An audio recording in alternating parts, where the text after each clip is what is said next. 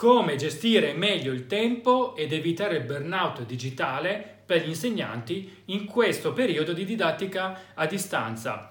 È un bel problema questa didattica a distanza che sta imponendo i docenti ad un tour de force ancora maggiore di quello a cui già sono sottoposti durante i periodi normali, intendo dire. Allora ecco che già comunque il lavoro dell'insegnante un lavoro che porta via tutta la mattina sicuramente di presenza in classe, con gli alunni e poi comunque anche una volta usciti dalla, dall'istituto dalla scuola comunque il lavoro prosegue poi per le relazioni, i consigli di classe, i collegi docenti, eh, la preparazione ad esempio delle lezioni successive, il, la preparazione delle verifiche, la correzione delle verifiche e così via. Eppure in questo periodo di didattica a distanza stiamo esplodendo. Perché stiamo esplodendo? Eh, sicuramente per tante cose di cui ho già parlato in altri contenuti, ma in questo episodio eh, ti voglio indicare un paio di trucchetti che possono sicuramente aiutarti a gestire tutto questo. Partiamo dall'inizio, il primo, partiamo dal primo, quindi il primo è il calendar blocking, ossia, proprio come dice il nome, io strutturo dei blocchi all'interno della mia agenda, della mia giornata, questo cosa vuol dire? Vuol dire che io creo proprio una struttura all'interno della mia giornata in cui prevedo fasce orarie che possono variare di giorno in giorno ovviamente, ma le decido in anticipo e soprattutto do dei confini. Perché? Perché se mentre siamo a scuola i confini comunque vengono dettati dall'orario scolastico, anche molto semplicemente, al di fuori, quando, nel momento in cui noi siamo sempre in casa, Sicuramente abbiamo altri confini dettati dall'andare a fare la spesa quando ci andiamo, eh, magari dei nostri figli, se abbiamo dei figli e altre cose di questo tipo, ma per tutto il resto della giornata fondamentalmente non abbiamo dei confini particolari, rischiamo di perderci. Allora ecco che i confini ce li dobbiamo creare noi. Un buon modo, è un piccolo trucchetto di time management, è proprio questo, ossia che cosa fai? tu prendi proprio la tua giornata, ad esempio domani, inizi innanzitutto sull'agenda proprio, ti prendi un'agenda, io uso il ehm, calendario di Google online perché così ce l'ho sincronizzato su cellulare, su tablet, ovunque, ma quella è una scelta tua. Comunque, inizia a segnarti tutti gli impegni che hai già di tuo. Dopodiché vedi quali sono le fasce libere, in quelle fasce libere di orari stabilisci degli orari in cui farai cose Faccio un esempio. Eh, domani vedi che hai libero dalle 2 alle 3, dalle 14 alle 15. Bene, dalle 14 alle 15 ti segni fare, eh, preparare il materiale per la nuova lezione, dalle 14 alle 15. Poi magari avrai altri impegni, oppure dalle 14 alle 15 preparare il materiale per la nuova lezione. Dalle 15 alle 15.30 rispondere alle email, ai messaggi di WhatsApp, poi dalle 15.30 alle 16.30 Mm, non so, ehm, vedere i compiti che mi hanno inviato i ragazzi e così via. Quindi vi crea, ti crei proprio una struttura in questo senso, con dei confini che ti dai tu, ovviamente dei confini realistici ci mancherebbe, perché altrimenti rischi di sforare e quindi di non riuscire. Però come puoi vedere, in questo modo anche quelli che nel time management vengono considerate attività mangiatempo, ad esempio controllare le email, i messaggi di WhatsApp, e così via, vedete che vedi che sono comunque confinati all'interno di uno spazio.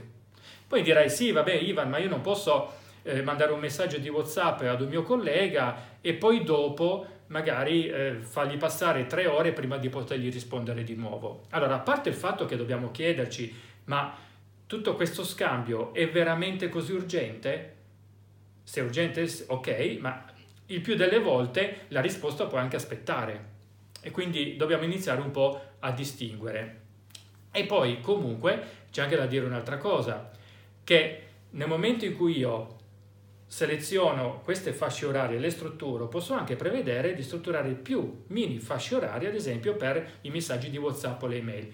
Ti faccio un esempio sulla mia persona. Io quando mi strutturo questi blocchi, cosa faccio? Prevedo che nel cambio di blocco prevedo un 5-10 minuti di tempo per controllare velocemente appunto il cellulare per i messaggi, le email e così via. e poi rispondo a quelle più urgenti, a quelle che proprio necessitano di risposta. In questo modo io mi assicuro che durante la giornata posso rispondere anche ad una catena di messaggi, ad una conversazione che io sto facendo online. Quindi questo come primo punto. Poi, come fare nel frattempo?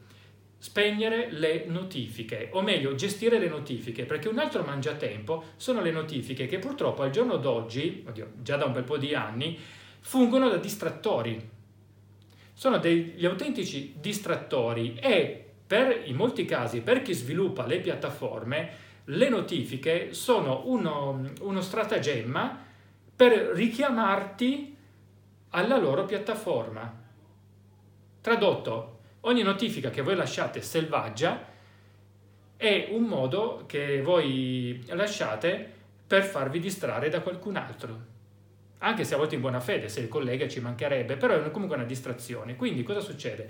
Succede che tu, nel momento in cui tu sai che ad esempio per quell'ora lì hai deciso di dedicarti ai compiti oppure alla preparazione del materiale didattico, per, quella, per quell'ora lì chiudi le notifiche. Io addirittura a volte metto il cellulare al contrario, in modo da non vedere neanche che si illumina lo schermo, perché a volte alcuni cellulari, anche se chiudete le notifiche, lo fanno.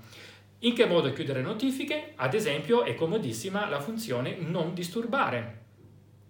La funzione non disturbare, che ormai è su tutti i cellulari aggiornati almeno da qualche anno, eh, consiste nel chiudere le notifiche automaticamente. Il tuo cellulare ti chiude tutte le notifiche e quindi non suona, in molti casi non si accende neanche lo schermo, cioè le notifiche ti arrivano però non ti disturbano e puoi anche selezionare comunque dei numeri di telefono che invece possono comunque chiamarti.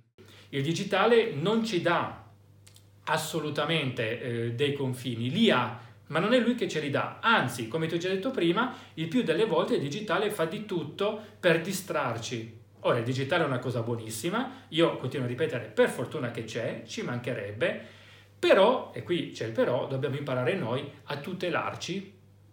Bene, che cosa ne pensi? Me lo scrivi nei commenti. Se questo episodio ti è particolarmente piaciuto, appunto scrivimelo nei commenti oppure mi invii un, un'email all'indirizzo email che trovi in descrizione con altri link per il mio canale Telegram e tanta altra roba. In questo modo io capisco se ti interessa proseguire lungo questo discorso perché è un discorso che ti interessa oppure quali sono le tue priorità in questo momento, in modo da ritagliare un eh, servizio, il mio, il più possibile ritagliato su misura per voi. Per il momento è tutto, noi ci vediamo alla prossima. Un saluto da Ivan Ferrero, ciao!